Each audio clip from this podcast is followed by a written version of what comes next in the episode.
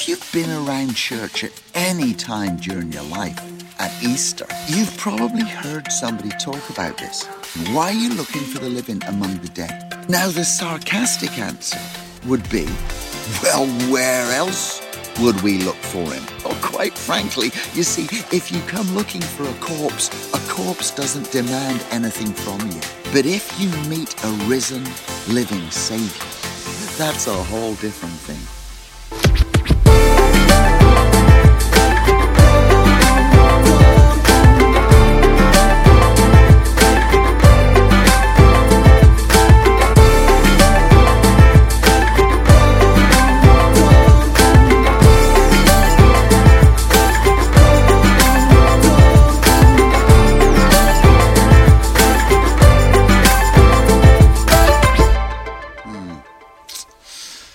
Story so far is that the people who are following Jesus have witnessed an absolutely disgusting travesty of a trial. Um, they've even seen the authorities who knew that Jesus was innocent condemn him to death. Then they saw the reality of a Roman execution by crucifixion. Just barbaric way to kill somebody and a horrendous way to die. Then they saw um, their hopes and dreams basically be buried. And, and that's where we pick up the story. And this is what it says Luke chapter 24 and verse 1. Very early on Sunday morning, the women went to the tomb, taking the spices they had prepared. They found that the stone had been rolled from the entrance, so they went in. But they didn't find the body of the Lord. They stood there puzzled, which I'm not surprised, right? Um, suddenly, two men appeared, clothed in dazzling robes. The women were terrified and bowed down with their faces to the ground. Then the men asked them, Why are you looking for the living among the dead? Which is a great question, really. I mean, why are you looking for the living among the dead? Now, if you've been around church at any time during your life, at Easter, you've probably heard somebody talk about this. So it's not new. And it's a good, good question. Why are you looking for the living among the dead? But how you answer this question actually depends on how you approach the question in the first place. Um, and how you view the question in the first place. Don't know if you realize, but the women never actually answered the question. I mean, they've got a lot going on in their minds, right? And they never answer this question Why are you looking for the living among the dead? Now, the sarcastic answer would be Well, where else would we look for him? And there's a good reason for that. You see, if you flip in your Bible all the way back to um, Matthew and uh, chapter 27, this is what it says in, in verse 61. 60 and 61. So th- these two guys came along and they took down the body of Jesus from the cross and they placed him in his own new tomb, which had been carved out of a rock. Now that's in verse 60 of Matthew 27. Then they rolled a great stone across the entrance and they left. Now, verse 61 says this both Mary Magdalene and the other Mary were sitting across from the tomb watching. Now, with that in mind, let's revisit this question. Why are you looking for the living among the dead? Well, quite simply, because the last time they saw him, that's where he was. He was dead. Absolutely dead, killed by the Romans, and they were good at making people dead. They saw the body being put into a tomb. It had been taken down off the cross by two men, um, Joseph of Arimathea and Nicodemus, the guy that came to Jesus at night and asked him what he should do about following his teaching. Now, these two guys, incredibly courageous guys, because they went to the authorities and asked for the body of Jesus to be released to them. So they took him down off the cross. and They wrapped his body in cloths, which was their uh, tradition, and along with 75 pounds in weight of burial spices. And they laid him in a tomb. Dead. Dead. Why are you looking for the living among the dead? Because this is where we last saw him. It's, it's, it's really not that complicated. But you see, they went there that day looking for a dead Jesus. They came to a, a cemetery early in the morning looking for the same dead Jesus that they had left there before. Now, when you look for dead people, you look for them in a very different way than you look for living people. Yeah, if I'm looking for, for somebody, when I phone up Randy, um, the phone rings and, and Gloria answers. I go, hey, Viking, where's Randolph? And she'll laugh and she'll mock me, and then she'll go and get Randy. But that's not how you look for dead people. You don't look for dead people in a jovial way. They're not turning up at the cemetery with party poppers. This is not a joyful scene. When you look for dead people, like when you walk into a cemetery, you, you walk in with reverence and respect. And even walking in here early this morning, there's nobody anywhere around. But I, I walk around the edge of the cemetery. I don't want to walk across the gravestones. You see, when you look for somebody that's dead, you look for them with a certain mindset. And so they came expecting to find a corpse and nothing else.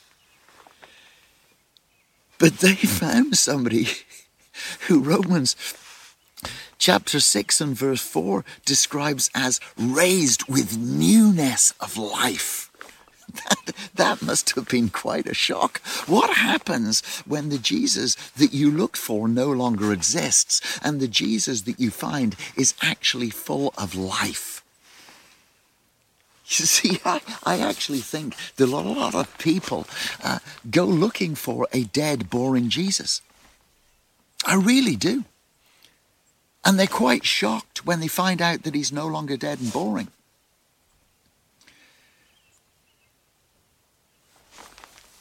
I was driving around in Texas a long, long time ago, and we drove up behind somebody on the freeway, and they had this sticker on the back of their car, and it said this. It said, Jesus is my co pilot. Now, I heard a preacher get really annoyed about that. He said, Jesus isn't your co pilot, he's your pilot. Now I'm thinking, hmm, yeah, I see what you mean. But he's actually so much more than that. You see, Jesus isn't your co pilot, he's not just your pilot. He's the aerodynamic engineer that built the plane. He's the electronic expert that put in the navigation systems. He's the genius that came up with the autopilot. He's the, he's the scientist that invented the laws of physics that keeps the plane in the air. Now, why am I saying all this? Well, quite frankly, you see, if you come looking for a corpse, a corpse doesn't demand anything from you. But if you meet a risen, living Savior, that's a whole different thing. Because he, he wants to be the Lord of your life. That's what he was raised from the dead to do. Now listen, the problem is this. We've taken this, this resurrected, this dynamic Savior, and somehow the church has done an incredibly horrible job of representing the life that he gives. Somehow we've taken the, the mountain builder. We've, we've taken the architect of sunrises.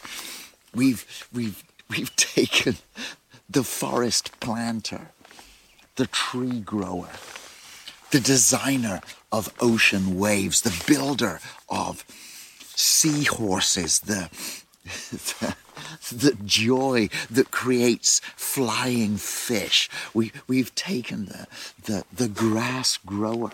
We, we've taken the, the crop producer. We've taken the creator of the cosmos and somehow we've managed to suck all the life out of him and present him as cold and inactive and quite frankly often boring. And sadly, some people, and maybe maybe even you,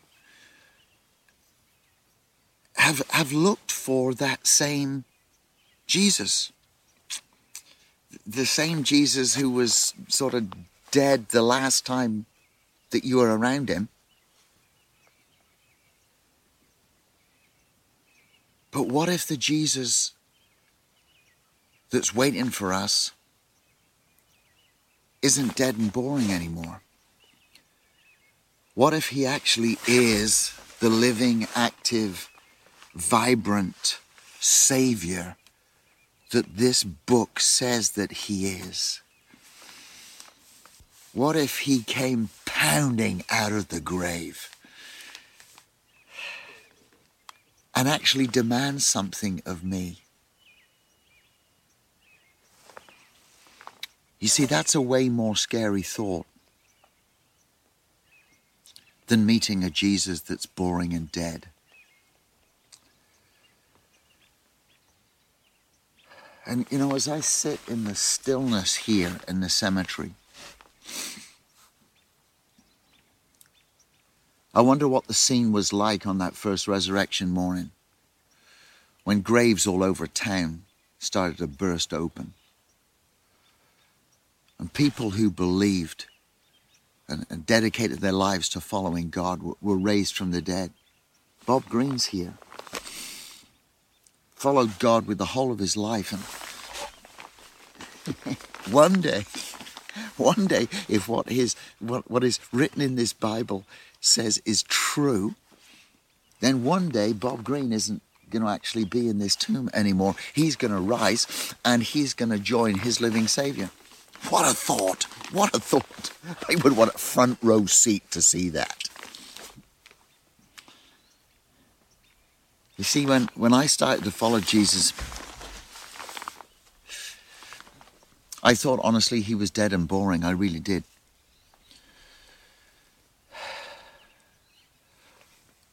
But the power that changed my life is not dead and boring.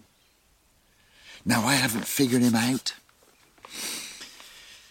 And I struggle with the structure that we have sometimes at church that seems to suck some of the life and the joy and the. I, I even want to say mischief out of following God. But, oh, I want to live my life trying to figure out how that works in the 21st century. So, if, like me, you maybe thought that Jesus was really a bit lifeless, can I ask you to stop looking for a lifeless Jesus? maybe it's time to stop looking for a Jesus who's who who is dead and boring and not interested in everyday living. Maybe it's time that we actually started to look for a living, active, vibrant Savior, resurrected King of Kings. Maybe that's the person we should actually be looking for on resurrection mornings, on every morning. Maybe that's who we should be directing our attention to try to find. And if you can't find him, and if you don't know where to look, then can I maybe politely suggest that you ask somebody who's already found him? Because I know, I know that, that they'd love to introduce you to him and maybe give you some advice of how to find him. What a thought. What a thought. So I want to pray right now. Father, in Jesus' name, help us, help us, please, to leave behind the dead and boring image that we have of you, of your Son, and grab hold of the life that brought Jesus out of the tomb, the resurrection power that is offered to us to give us a whole new start in our life. Father, help us, please. Guide us to people. Give us friends. Let us have conversations about whether we believe the teaching of Jesus is relevant in the 21st century, whether we believe that Jesus is living and active today in our world. Father, help us to do that. And if we have an image of Jesus that is dead and boring, then please, by the power of your Holy Spirit, breathe life into that. In Jesus' name, we pray. Keep us safe. Amen.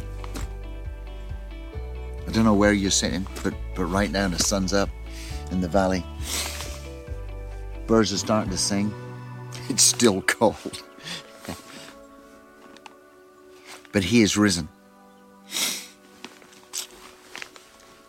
It's not just a theory. He lives in me. Bless you.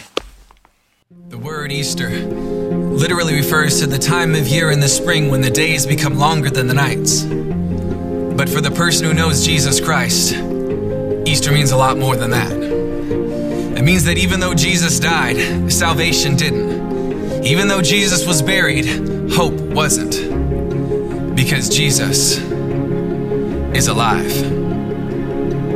Easter means there is forgiveness for my failures, grace for my guilt, and mercy for my misery. Easter means that the pain and the silence of living in a Saturday world isn't purposeless and it isn't permanent. Easter means that I can't out sin the grace of God and I can't outrun the reach of God. It means that Jesus is King. Light overcomes darkness, justice will win, and brokenness will be broken. Easter means that the scars on the hands of Jesus are telling a story of victory, not defeat. And the same is true for me. It means that I am not alone, not ashamed, not forgotten, and not forsaken. It means that the rain and the storms and the wind and the waves of this world will not have the last word because my future is a resurrected body with a resurrected Jesus on a resurrected earth. Easter means that I can join with a choir of saints and angels singing, Oh, death, where is your victory? Oh, grave, where is your sting? Oh, hell, where is your song? Easter means that as far as the east is from the west, so far has He removed my transgressions from me. And as high as the heavens are above the earth, so great is His love for me. Easter means that even though I walk through the valley of the shadow of death, I will fear no evil, because you are with me.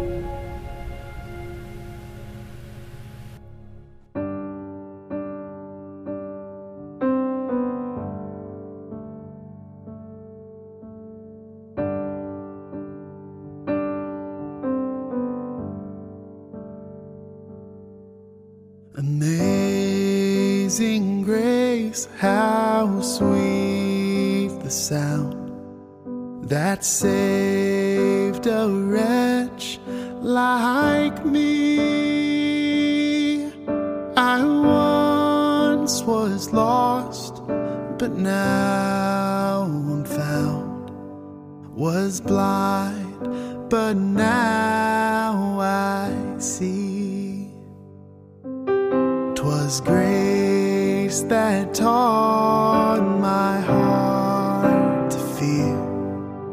In grace, my fears relieved. How precious did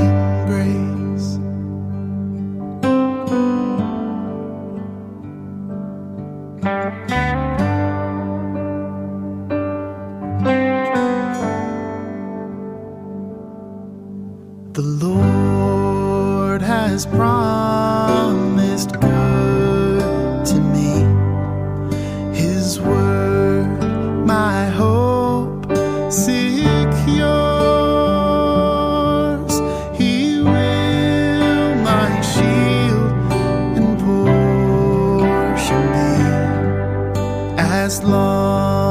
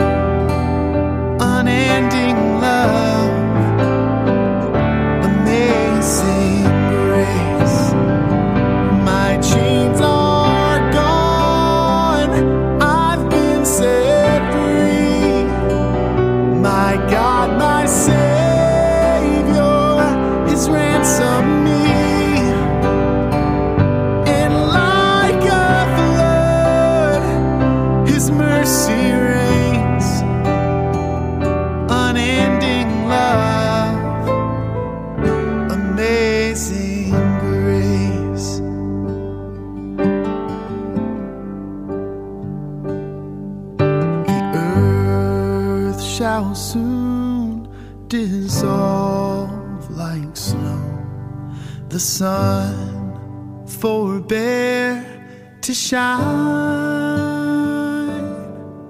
but God who called me here below will be forever mine.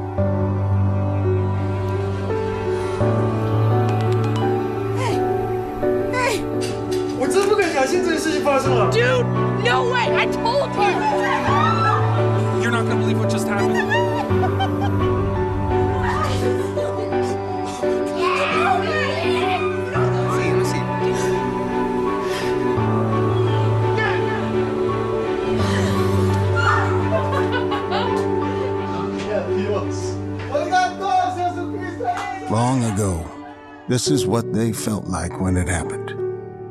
And today, it's how we should feel too. Because what it meant for them, it means for us.